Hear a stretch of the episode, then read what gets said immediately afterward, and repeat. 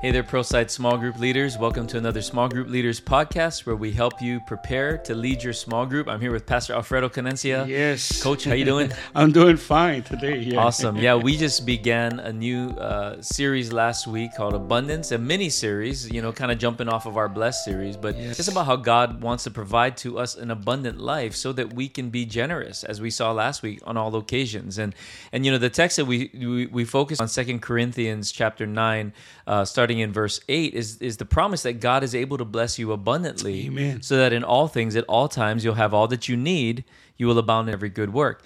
And that's God's promise. But you know, much of the promises in the Bible begins with a condition. There's a condition precedes the promise. And the condition to this promise of abundance is found in verses 6 and 7. And this is what he says: whoever sows sparingly will also reap sparingly. Whoever sows generously will also reap generously. Each of you should give what you have decided in your heart to give, not reluctantly or under compulsion, for God loves a cheerful giver. Right. Amen. And then God is able to bless you abundantly, so that in all things, at all times, having all that you need, you will abound in every good work. See, oftentimes we like the promise, God's going to bless you abundantly, but we neglect the condition. And the condition is we have to be generous, and we have to so abundantly, so generously, if we want to reap generously. And so in this week's message, we highlighted that the fact of the matter is that God calls us to abundance, but that abundance comes through our generosity. Right. God responds, the text says in many places, that how we are generous to others will... that's the generosity that's going to come back to us, right? Jesus said, with the measure you use will be measured back to you, right? And then we discuss how the tithe is the baseline of biblical generosity. Right. Yeah. And the tithe in the Old Testament, you know, there were actually three tithes in the Old Testament, the Levitical tithe, the festival tithe, and then the poor tithe, or the tithe for the poor. Right. And so historians and theologians estimate that the average Israelite gave anywhere between 20 and 30% of their annual produce to the work of God in the tithes. Right. And so the tithe provides us a baseline. The 10% is a baseline of our generosity. Right. In the New Testament, God calls us to be generous. And so we have to think of it as the tithe is the baseline. Right. And I need to be generous, which is above the tithe. And oftentimes we don't think about that. Like, I know when I first started coming to church, I don't know about you, Coach, but I was like, man, 10%, that's a lot, you know? Right. And that was back when I was making like, you know, $4 an hour babysitting, you know, when I was in high school. You know, I was like, 10%, I can't do that, you know? Right. And I remember, you know, giving my first tithe. I remember my first paycheck was $70. I worked for like the state. I did election stuff when I was a junior in high school. I got $70, and I remember giving that first $7. Oh, that's right. And I was proud of myself, but I remember thinking to myself, like, man, that's my zip pack. Right. You know, because zip packs were $7 back then. Yeah, it's not $7 anymore. No, certainly not. But, you know, I was so proud of myself, but yet I remember how hard it was. Right. But, you know, that faithfulness to do that, Scripture teaches us, unlocks God's abundance in our lives. Amen. And I think a lot of people are held back or are not experiencing God's abundance because we don't even give the baseline 10%, and we're not even trying to give more.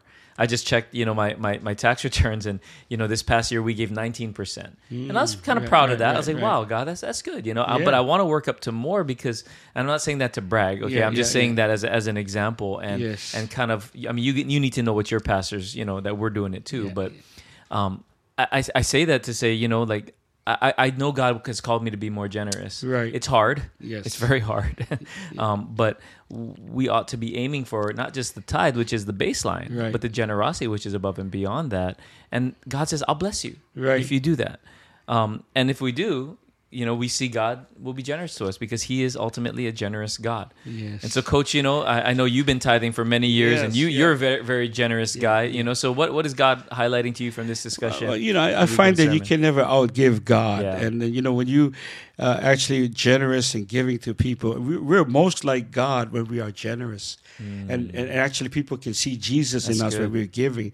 And I know for a fact that when I work with people, and you know, you leaders work with your members, a lot of times some of the things they go through or the inconsistency in their walk with God will probably be connected to their heart and how they handle the tithe, because they're not really trusting God. Yeah. That's basically the bottom line on that. I mean, Jesus was very clear when He said, you cannot serve both God and money. Right. You'll either love one and hate the other. Yes. And I've always thought it was funny. Why would you juxtapose serving God and money? Like, I get you cannot serve God and Satan. You know what I mean? Or you cannot serve God and sex or drugs or, you know what I mean? But he said money. And I always thought that was weird. But the older I've gotten and the more I've kind of just seen life and the way humanity works, it really is. Either you're going to love money and live for money and possessions and the power that comes with that, or you're going to live to love and serve God. Right. You know what I mean? Like, that's what they say, right? In things like, you know, follow the money, right? And you see where a person's heart is, right? Or you see what their motives are, or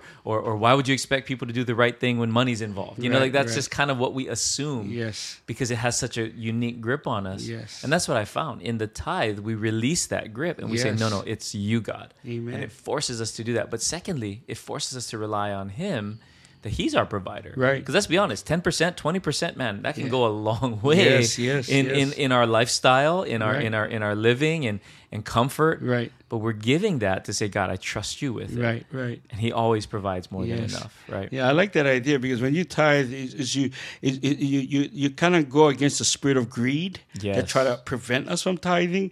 And I know when you release it, there's a grace that comes over your life because you're obeying the Lord. You're worshiping Him with that. Yeah, amen to that. You know, so in your small groups this week, you know, I know that, you know, many people are going to probably really struggle with this discussion, particularly the newer people. So be gracious. You know, we're not, you know, we're not going to check your records. You know, we're not coming after you. We're not going to knock on the door of your house. You know, just be gracious in that with the tone and the spirit. But it is a very important wrestle. Yes. I mean, again, Jesus made it very clear that this is something that we need to wrestle with all throughout the Old Testament. I mean, it was expected. Right. I mean, it was expected that the Israelites would give those 3 tithes throughout the year, you know. Well, the poor tithe was every 3rd year, but nonetheless, it was expected. And there were consequences to that. Right. But we need to be gracious, guide people through that, and help them to see. And maybe they need to start with a little, you know, and work their way up to the full tithe. But that's always got to be the goal, you know, in our mind. So be gracious, but don't be afraid to challenge, because Jesus challenges us. The Bible challenges us, and we can't, you know, tiptoe around this issue too much. We don't want to over talk about money, right? But neither do we want to ignore it, right? So look at the second question there. How have you experienced God's generosity towards you in the past? What happened? And what did you learn from that experience? Leaders and tripods, I would love it if you came with an example of how God provided for you. And maybe lead off in this moment, especially if you know you got new people and they're not going to have an example. Maybe lead off and share how God provided for you in a difficult season, maybe through COVID or another situation. Share those stories and just build the faith in the room. And then you'll see what other people might share in that moment. No, I think it's really good because, you know, when you sharing your faith, it will create faith in your small group, so especially with a very sensitive topic as this is. But, your story will create other stories to come about. Yes. And it'll build faith for people to go, whoa, maybe this actually does work. Yes, you know? Because it absolutely does. And then, you know, how is God calling you to be more generous, i.e. fully tithing, blessing those in need, etc.? How can you apply lessons from this week's discussion to do so?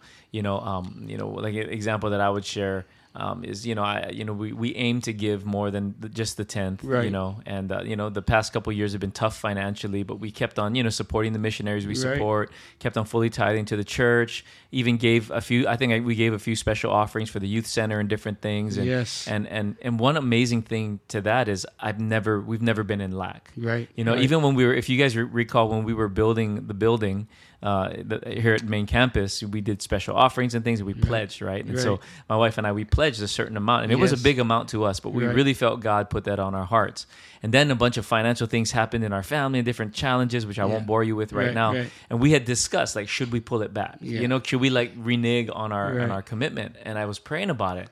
I felt the Lord say, no, you made a commitment, stick to that commitment. Amen. Amen. And so we did. We fully fulfilled that commitment, and God provided for us. Yes, you know, we were never in lack. We were able to pay off all of our bills, and it didn't seem like our bank account took a hit. Like, I remember at the end of the year, I looked, I was like, how were we able to give that much and handle all these other financial burdens? And we're still kind of like, it seemed like net zero. We didn't lose anything, you know? And I was like, wow, God, you showed up. Yeah, He sustained you guys all through that. He sustained us somehow with our daily bread, like we talked about before, you know? And I don't know how He did it, but He did it. And so to me, that challenges me to continue to not just tithe, but say, look for opportunities to be generous. Like the text says, God will provide for you so you can be generous on every occasion. And I get excited because I get to see, well, God, we're being generous. So, God, you're going to provide for us somehow. Can't wait to see how this turns out, you know. Amen. But continue to step out in faith. How about you, Coach? I just had a couple that I reminded of that, you know, they were young, they got engaged, but they were living paycheck to paycheck, mm-hmm. and they really were struggling, no savings. But they heard the message of tithing, and they began to tithe. And God began to bless them to the place where, you know, they were able to get married. They had money and savings. But as they went further, God began to bless them with better jobs. Mm-hmm. The wife at the time was just a teller. And then she went from teller all the way up to senior mortgage person in that bank. And you know, it's kind of neat because she has dyslexic. And then she doesn't good at typing. But see, when you're tithing, God's grace comes on you. It starts to open doors that you shouldn't be open. Yeah, should not be open. She doesn't have a college degree. That position needs a college degree. But that's the favor of God to the tithing. And, you know, they own their own home now. And they give to a lot of missionaries. They support people. And I think when they understood that really the tithe to release that, God began to bless that. But they didn't keep it for themselves. Yep. Yeah. No, there's so many stories like that in our church. Yeah. We shared a few of them this weekend. And so, you know, continue to encourage the people in your church, you know, especially as we're in your group, I'm sorry, as we're heading into potentially very difficult economic times. I know that it's already very challenging for a lot of people. And so one of the reasons why we're talking about this is if we need to live not in the world's economy, but in God's economy. Yes. Right? I know the world's economy is scary and it says scarcity, hoard, all that kind of stuff. But in God's economy, it's so counterintuitive. It's paradoxical. Yeah. Give and you will receive. Pressed down, shaken together, and running over, right? With the measure you use will be measured back to you. So if we're living with a scarcity mentality, then that same is going to be returned to us. But if we're living with a generous mentality, then that same thing is going to be returned back to us.